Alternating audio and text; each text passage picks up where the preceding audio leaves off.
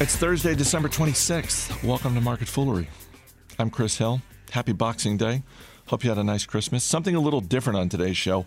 I want to introduce you to someone. His name is Zia Zaman. He is an entrepreneur. He's a fellow at the Aspen Institute, and I got connected to him by my colleague Brian Richards. Brian had met him on a business trip to Singapore, and he's a smart, interesting guy who is curious about the world. I read a little bit about him, and Zia is one of those people whose current success is not surprising to me, and any future success that he has is not going to be surprising either. In the same way that we look at businesses and think to ourselves, I want to keep my eyes on that and see where it goes. Having sat down with Zia, that that's how I feel about him. I, I'm I'm interested to see where this guy's career goes because I know it's going to be somewhere very interesting and potentially uh, game changing in the world of business. Um, it turns out that he and I were in Boston at the same time during our college years. Uh, he was at MIT. Anyway, uh, I really enjoyed sitting down with him, and uh, I hope you enjoyed this conversation with Zia Zaman. How'd you like Boston? Uh, loved it. I mean, you know what it was like coming from Maine. Yeah. Everyone thought it was a strange, cold city from people all over, and you're like, all right, this is nothing. Yeah. Exactly, right? Yeah, exactly. And if you're from Montreal, it's like, no, we're fine. Yeah. We're fine here. First day it snowed, I had some friends from all over the world, right? Africa, Asia. I said, just to prove that you will not die, I am going to go out in my shorts uh, and show you that it's okay. I put on like a big, thick jacket and some running shorts. I didn't die. Five minutes later, I went back in and changed, but they just thought, okay, this isn't so bad. I wonder if that's even the case anymore. Like, I wonder if mm. People go, in this age of information, mm. if students going to a different place with a different climate, if they are at all surprised by it, because I understand it a little bit mm. back in the 1980s. You know, I had a couple of friends first year at BC who mm. were from uh, California, right. and they appeared to be astonished that yeah. it was cold in Boston. I think that it still happens. really? Let me tell you why. It's just the information about the cold is all academic. The information that your nerves tell you about the cold is viscerally real when you first get there. And I don't think there is a feeling of cold now that I live in 86 degree heat every single day that um, that you can replicate. You just can't. So when I bring my daughter to j- skiing in Japan, she feels it. The the coldness says is something that I like, but I have never felt it before. Never. Right. So I do think it's it's a reality check for everyone. They're bracing for it, and then it happens. It's a little bit analogous to I, have had conversations with people over the past mm. year or two mm. about technology, mm. and I find that particularly when it comes to consumer technology, people who are involved in creating the technology are very excited, and rightfully so, if they're mm the ones building it. They're very excited about the specs mm and all of the technical aspects, mm. and they are tempted to tell you all, you know, using all this jargon. And I have to, as gently as possible, tell them. You realize the technology you're talking about doesn't hit people on the level you're talking about. It hits them mm-hmm. in some ways on an emotional level or, or just on a, on a gut level, and you know, like Wi-Fi. Mm. You know, I was talking to a guy about this, you know, uh, this new system and how excited, and he was using all of these phrases, all of these technical phrases that mm. I frankly did not understand at all. Mm. And I said, you know, most people think about Wi-Fi in very binary ways. Mm. Either if it works, they love it and they're happy. Yeah if it's slow or yeah. it doesn't work, they get frustrated. Yeah. And I think you're right that the cold, the cold is one of those things where it's like, yeah, you can read all you want about the cold, mm. But until you've been in like that bone chilling, you walk outside mm-hmm. and it hits you instantly. Then yeah, it, you and I were born into it, yeah. right? Um, and around tech, I think more engineers I've met recently um, use design thinking and they think about the customer in terms of what they're doing. But back to Wi-Fi, that's a great one. A T-shirt I once saw in Thailand said, and I quote, "Life is what happens between Wi-Fi signals." I like that. And and when you're traveling backpacking around Southeast Asia and there's spotty Wi-Fi, fundamentally you're just spending a lot of time on your phone and not enjoying whatever wherever you are. And so life is what happens when you're not looking at your phone. So before we get to what you're doing yeah. now, take me back to MIT. You're at MIT. You're mm-hmm. studying engineering.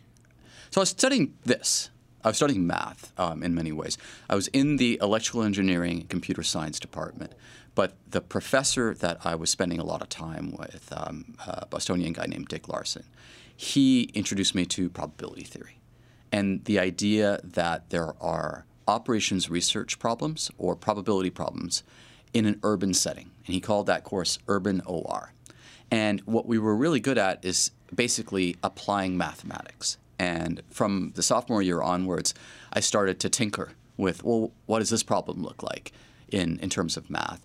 And obviously, during the breaks, we talk a little bit about baseball because it was all the rage. It's a very easy to analyze sport with the confrontations and with the, the, the aspect of how you can ca- capture data. So I remember one um, January when we were going to seminars, somebody actually claimed that a triple was more valuable to a team than a home run. And everyone laughed, and we looked at his math, and he claimed that a triple keeps the rally going, and therefore you basically um, have more runs as a result of a triple than a home run.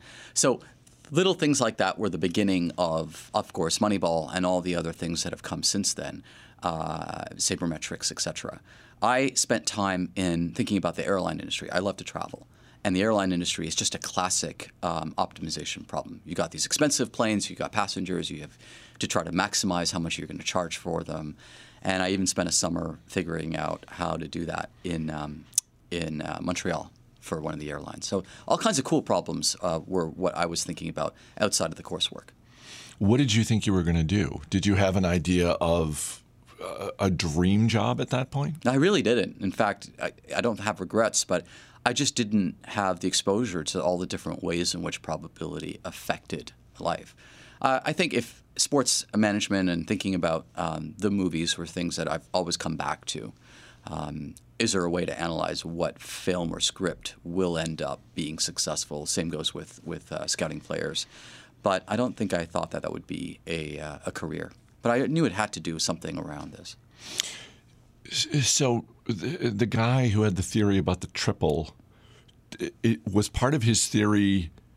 Uh, obviously, it's a mathematical theory, but mm. was part of his theory uh, did it have anything to do with um, emotion or just the uh, the pressure that would be put on the on the pitcher because well I still have a runner on base that sort of thing and uh, you know and I'm thinking about the the paper that you worked on recently about hockey and, and mm. sort of like when do you pull the goalie because it seems like you can analyze data but I'm assuming it's harder to factor in emotional state of mind of the people who are engaged in the game itself.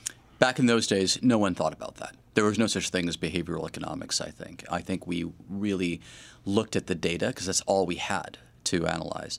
And what had to be true, if you really think about it, is that a triple was worth more than one run. Because otherwise, uh, the home run always works out to be more valuable. I think the data probably showed, or at least the data set that he had probably showed, that the coach was less likely to pull the pitcher off the mound. And indeed, having somebody in your line of sight, if you're a right handed pitcher, can be very distracting. Uh, and it changes the dynamic of, of the game, right? Um, and most times, if you get a triple, uh, you're going to come in uh, if it's less than two outs, of course. So I think there's some reason to believe that the data uh, yielded that, but I don't think that particular researcher really got into the uh, into the analysis of what's on the brain. More, what we did is we looked for human explanations after the data told us something, and that's that's an interesting way to look at even this problem around pulling the goalie. Yeah, let's let's talk like. So uh, Brian sends me this uh, link. He's like, I, I read this paper and it was fantastic. You got to ask him about it. So so. How do you go in? What's the origin story of the the pulling the goalie sure. academic paper that you wrote? Right. So I've written two, and I'm going to talk a little bit about both of them, Chris. So I grew up, of course, in Montreal watching hockey. Um, the first real it's a memories, law, I think. I, no, it certainly is. The first few memories I have are literally of trading hockey cards, watching Hockey Night in Canada on a black and white TV, and four Stanley Cups uh, in the 70s pretty lucky, but in fact, in many ways, unlucky that I was a little young to appreciate them. And while watching hockey, I thought I had a reasonable understanding of how the flow of the game. And you know, you tend to tend to think if you're from Montreal that it's sort of the capital of of uh, of hockey. So when I went to MIT, I started thinking about baseball, and at some point, I started reading about this problem uh, uh, that was when do you pull the goalie at the end of the game? And because I was rooted in, oh, you pull it one minute before because that's what coaches do, um, I was surprised that somebody in the 70s, a guy named Urquhart, had said, no, you got to pull it earlier, five minutes earlier. And I remember reading the paper when I had enough math in me and uh, said, you know, that can't be right. Because the way they estimated the arrival of a goal in a hockey game was like the arrival of a bus at a bus stop. That's famously what they call a Poisson distribution. The puck could go into the net at any time, independent of when it last went into the net. That's why you get buses bunched up together. And so what he did, Urquhart did, was he basically used really smart data to say, all right, you could get a goal at any time. Let's figure out what happens when you have an empty net goal versus a, um, uh, a goal with uh, even strength.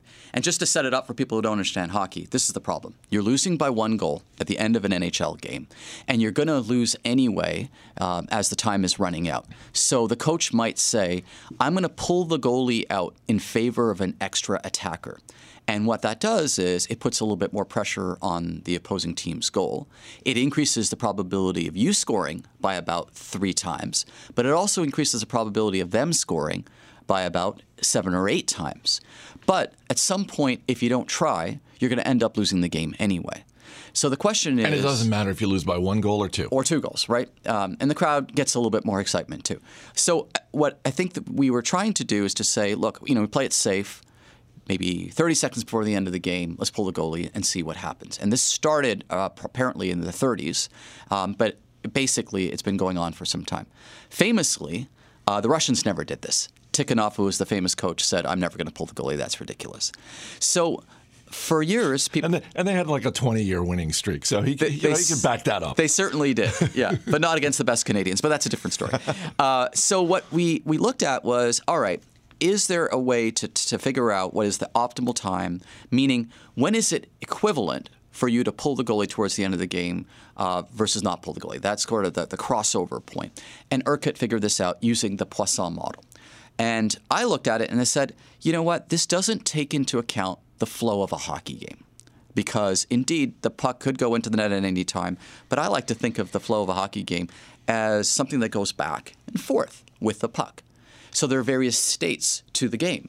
And so when you turn on the TV and you're kind of late, the first thing you look for is, of course, the puck. Where is it? And if it's in the neutral zone, you don't think twice about it. But if it's in the offensive zone, you lean forward. And if it's in the defensive zone, you get a little nervous. And the reason is you can't score if you're not in the offensive zone. And the old uh, expression in hockey is you can't score if you don't shoot. So what I said was, look, there are seven states to the game, and that's what we call a Markov chain. It's a birth and death chain. And I estimated the probabilities of going from the neutral zone to the offensive zone to the point where you get a shot to the point where you actually score. And then back and forth to the other side. And what that does is it basically helps you estimate what would be the optimal time to pull the goalie if you're in the neutral zone, but also what happens when you're in the offensive zone and when you're in the defensive zone. So I wrote up this paper after I had graduated. Um, took a little while. It was 2001 and the magazine was called Chance. And I want to shout out to all the people at Chance for basically following up um, and Chance is the one that's been publishing this paper for other authors for quite some time. So I forgot about it. That was 2001, Chris. And then? So one day. Uh, was there a rebuttal and you had to go back? No, yes and no. Interestingly, uh, I, I, moved to Asia. I didn't watch as much NHL as I'd like. The Habs didn't do as well as well.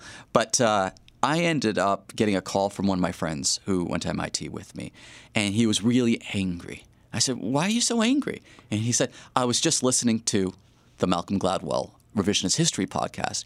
And he says that one of his rules for life is pull the goalie. And he didn't give you credit, Zia. I said, What do you mean? And he said, Look, this guy I know, Cliff Asness, wrote a paper in 2016, and Malcolm did an entire episode on it. You got to listen to it, but I'm furious. So I didn't think much of it. I said, Dan, whatever, right? It's been many years. So I finally get to my um, my favorite podcast app and download um, Malcolm and I start listening to it. And it's a brilliant podcast because it takes the problem and goes a lot further than what us, you know, math geeks would do. And it talks about two people, Cliff Asness and Aaron Brown. And Cliff uh, runs a multi-billion dollar hedge fund which is a quant fund. And he and Aaron are apparently disagreeable people, according to Malcolm. And that's a, a kind of the core to this problem, the pull the goalie problem. And the Asness Brown model, which I call the AB model, basically uses some new techniques and some new data, dynamic programming, to calculate the optimal time to pull the goalie. And what they find is basically the same thing that I found in 2001 that it should be about six minutes before the end of the game. What's also interesting is that in the paper, they cite my paper twice in a very favorable way. They said you should look at the Zaman paper to figure out the state, and it would be great to be able to see how our data corroborates because we almost got the exact same result. And th- when I really thought about it, they were using the same assumption that is uh, state non-specific. They didn't really care where the puck was uh, in calculating their model. And it's a brilliant model and it, it works really well. And, and the, the, the, rules have changed a little bit. They optimize for points because there's an overtime loss now. But for all intents and purposes, um, they just refreshed the model and got a lot of airplay with Malcolm. Which is, of course, something that's really interesting. And uh, so I looked at it and I said, well, what am I going to do, Dan? And I looked at it some more and I realized there's something, of course, I could do. I could update the AB model using the same Markov idea. And I love the fact that Markov is a wonderful hockey name. Right. It is. I, I mean, he used to be a defenseman for the Penguins and obviously for the Russian national team. So Markov fits very well for hockey and for math. So I basically do what Asness Brown suggests, which is it'd be nice to see what happens if you made this state dependent. But I realized one thing, and I admit it, which is my math was rusty. And you taking a little time off. So the, the interesting thing was maybe that my math wasn't rusty, but the best way to do this was uh, coding it in Python, and I needed a thought partner. So I went to the National University of Singapore, and uh, this guy named Hong Ming loves doing sports stuff. Uh, and I went to MIT with one of his professors, and we got together and we, we coded. And he was the lead programmer, and I was thinking about the math. And effectively, what we were able to do is to modify that Asness Brown model to fit with um, the idea that the puck can flow from the offensive state to the defensive state. Have you reached out to Gladwell with the new paper? So, partly uh, this is an attempt to say, let, us talk about this. So, uh, effectively, what we found, uh, which we, we, first thing you do is to replicate the Asness Brown model, which we did. And then we said, let's start to uh, do two things. First is, of course, figure out how it changes if the puck is in the offensive zone and the defensive zone. And then the second thing I started to think about was the coach himself or herself. Their mentality changes because of the crowd and because of the fact that this isn't just something where you can press a button and the goalie gets pulled. Have you ever seen an ice hockey goalie try to skate uh, 40 meters to the bench, it's kind of painful. Yeah, because not, they, they, got a bunch of It's a little awkward. Right, it's a little awkward. So effectively, what we figured out is even if you pull the goalie because you have an offensive zone face-off, you can reverse that decision. And the way you reverse that decision is that you take that goalie and you put him back into the goal, perhaps if you lose possession of the puck in the offensive zone. Makes sense, right? Someone from Maine? Yeah. So the problem is you can't just do that when the puck's in play. You got to wait for the next faceoff. So what we did was we figured out well just how frequently the faceoffs occur, and luckily it was very very consistent. It's every 60 seconds. So this idea of a penalty or uh, uh, timing of which the coach has to live with his or her decision. So the two bits of information that we found is that first of all, little bits of, of insight are incredibly valuable. And the reason is it de risks a risky situation. Because what is pull the goalie? It's a situation where you're making a desperate move that increases the volatility of the whole situation. And for the investment people out there, I think you've, you've heard it uh, described as follows If you could increase the volatility of a call option as it nears the end of its term because you're so far out of the money, it's a good idea because the chances are higher that it will go in the money. That's exactly the pull the goalie problem. So effectively, what we, we're learning is if you have a little bit of information about how risky the situation is, it gives the coach a little bit of air cover to say, hey, the puck is in the offensive zone. It makes sense to the crowd that I can pull the goalie because it increases the chances of me score, being uh, scoring uh, against that goalie. And if we lose control of the puck, the puck goes over the boards, I'll put the goalie back in. The crowd can accept that. So the first adage that we came up with was that we can de-risk risky situations with uh, particular bits of information. And that makes sense intuitively. The second point is that the puck transfers between these zones very, very quickly, right? It will stay in the offensive zone for about 10 seconds. And therefore, this little bit of insight is fleeting, right? You really don't know after 10 seconds what zone the puck will be in. And you got to live with your decision for 60 seconds. So that balances things out. So when the coach can justify that because he has that advantage, um, he has a permission to be bolder, but he has to basically live with his decision. And you know, pull a goalie to me is about courage, right? And I think the question that Malcolm puts forward, uh, which is really insightful, Chris, is what happens if you have a violent robber in your home with you and your family? Like, what do you do? Because it's socially unacceptable for you to run to get help uh, because in case your, your, your kids get, um, get hurt.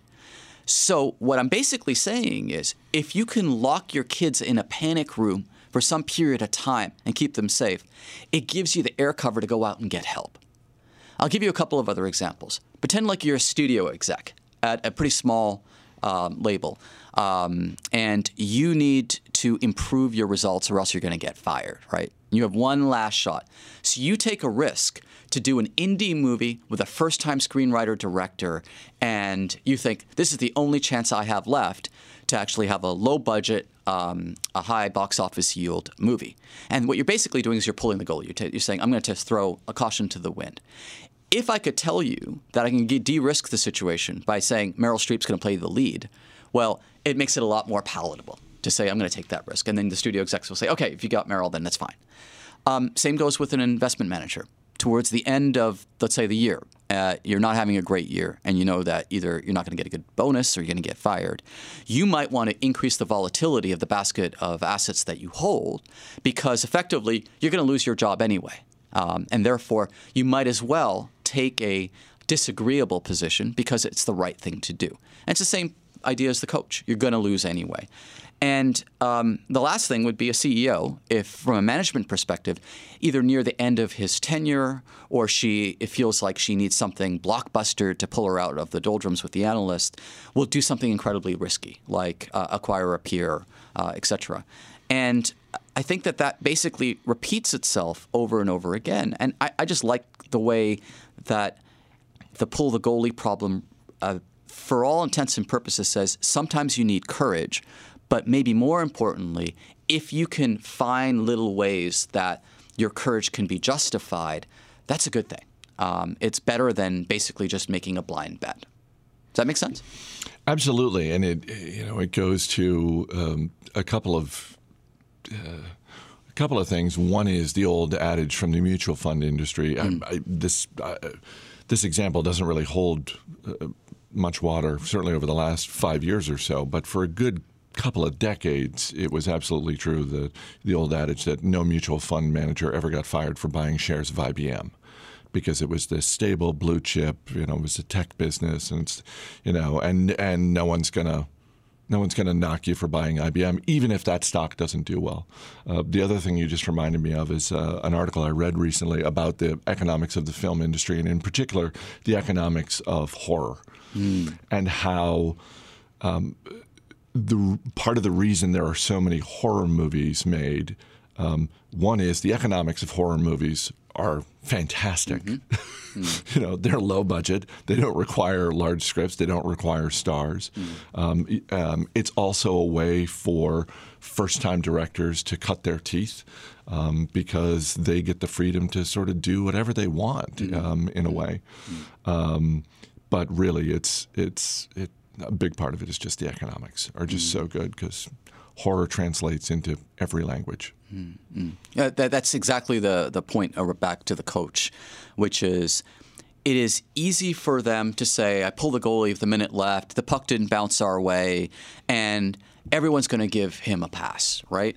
He'll say, Oh, we gave it 110%. We just didn't get the shot that we needed at the end of the game. And you're basically buying IBM Yeah. over and over again. Um, what Asness Brown found was that over the course of one season, right? It's not just that one game, but over the course of one season, it would accrue four more points in the standings, which is material. And therefore, if you look at any individual decision, it's easy in the press to basically say, all right, I'm judging someone by that individual decision. But over the long period of time, it matters whether you make the playoffs or you finish first. So it's easier to actually, it, it requires courage to do what's unpopular on the days that it doesn't make sense. I play bridge too. And this doesn't happen in bridge. If you basically take a finesse and you win 55% of the time, if when you don't win, the queen's on the wrong side, no one gives you a hard time because there's no media, there's no press. Um, but you, you always take the thing that's going to, over the long run, yield a better result. But coaches are different. I mean, it's, it's a media business, right? Uh, hockey. And I love the idea that if you think about the switching costs, and one of the most interesting parts I think of, of the paper is the fact that that goalie can't go back into the net quickly. And for those who like to watch soccer or um, the original football, um, the way soccer works is, of course, goals come at a significantly lower rate. But you may have seen at the end of a cup game, uh, the goalie will then rush to the um, opposing uh, penalty box for a corner kick because the goalies are typically pretty pretty tall, and the logic is exactly the same. But the difference between the goalie in uh, hockey and the goalie in soccer is pretty clear. Any, anything you could think about? Uh, it's a lot uh, further for the goalie to get back to the goal in a soccer game than it is, you know, even though they're not weighed down with all the equipment. But I think the fact is that, as as true as that is, the soccer ball doesn't travel nearly as fast uh, and as accurately as a hockey puck. The and the the, the keeper can run back reasonably quickly and doesn't have to do anything in terms of equipment to be able to save the shot um, back in his own penalty box. So the switching cost for a soccer goalie is really, really small. And so if we change the Swiss switching cost for um, our hockey problem, what effectively means is that um, you would pull the goalie even earlier and then put the goalie back when you could because there's there's really no penalty associated with it. So if you find yourself in a risky situation where you have the ability to use an insight, even though it's fleeting, but the switching cost is relatively low, then you should be a tinkerer. But I think in reality, there are switching costs. When you try to get back into the house, the robber might get you. Um, the management might ask why you keep doing the same horror movie. Uh, and therefore, I think you have to balance both, which is the insights are fleeting, but if your switching costs can be managed, then you want to tinker. If the switching costs are high, then it's going to look a whole lot more like a situation where it doesn't really matter. Uh, I've got one eye on the clock, so let me um, let me move off of the paper for a second. Um, what do you do when you're not writing papers about hockey probabilities? I- What's your day job? yeah, I, I love traveling, and uh, right now I'm in uh, the D.C. area because I'm a fellow at the uh, Aspen Institute and thinking about social change in a broader context.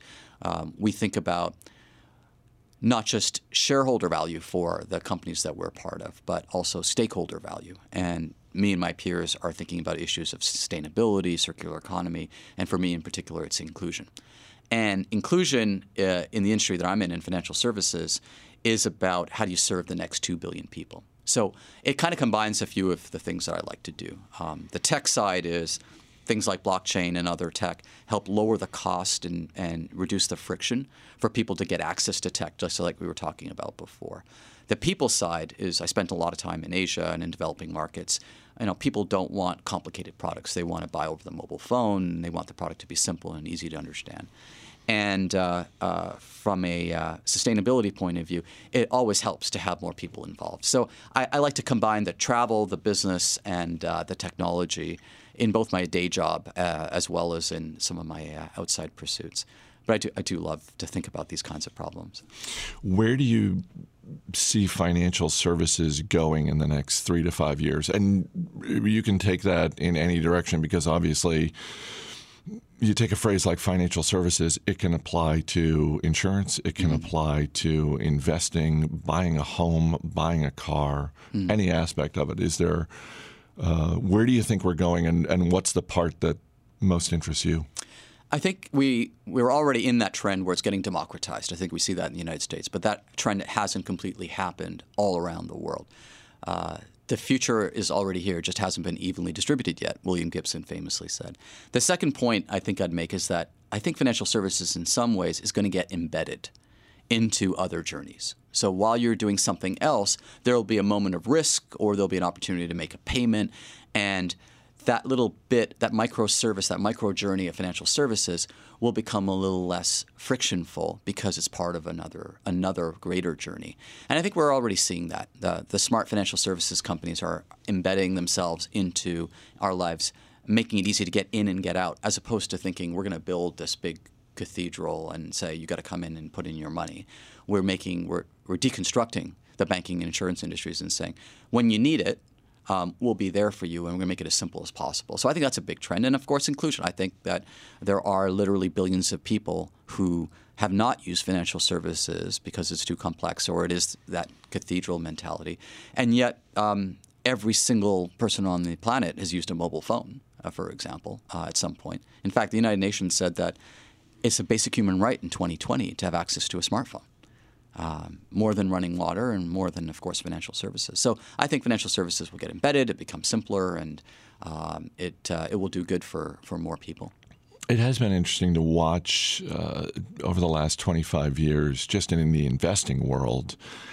Uh, you know, the disruption that starts with, you know, go back 25, 30 years and Charles Schwab mm. saying, you know what, uh, we actually think people shouldn't be paying hundreds of dollars for a single trade of a stock we're going to make that fifty dollars. And you know, of course, there were naysayers, and then you have even further disruption with the E Trades and TD Ameritrades of the world coming along, um, and it, it, does seem like, to your point about um, distribution and democratization, that disruption can be exciting or terrifying, depending on your point of view. If you're an entrenched, large, successful company, then disruption is not necessarily something that you're interested in. Mm. And I think you're right about um, sort of the opportunities in terms of all the different transactions uh, that go on.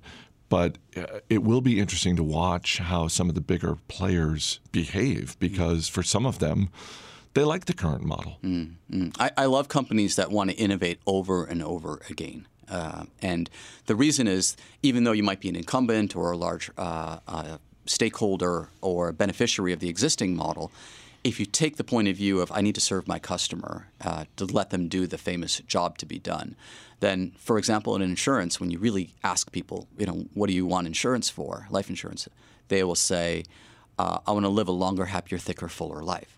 And in many ways, uh, the more innovative company is the one that thinks about that customer and reinvents products and services and experiences with the brand that they currently have to make life easier and allow people to reach their goals. And so I think that it could come from small companies, uh, but uh, great large companies could disrupt themselves.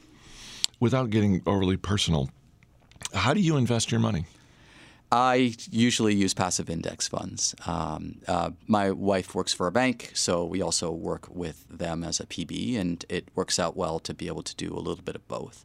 Um, I think that I've been burned by the promise of EM, of emerging markets, more times than not.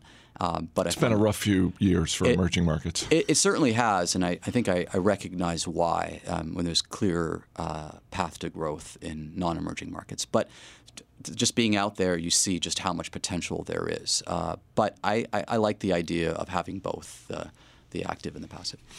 Uh, given the amount of travel that you do, um, what is something that everyone who goes to Singapore should do or see?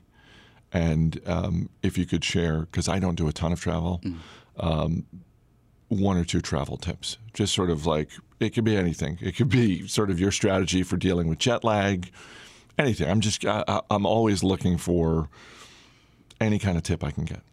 So um, I love Singapore. I think it's been a fantastic home for me for nine years. And yet, one of the things that people say about Singapore is uh, that one of the best parts is how close it is to other places.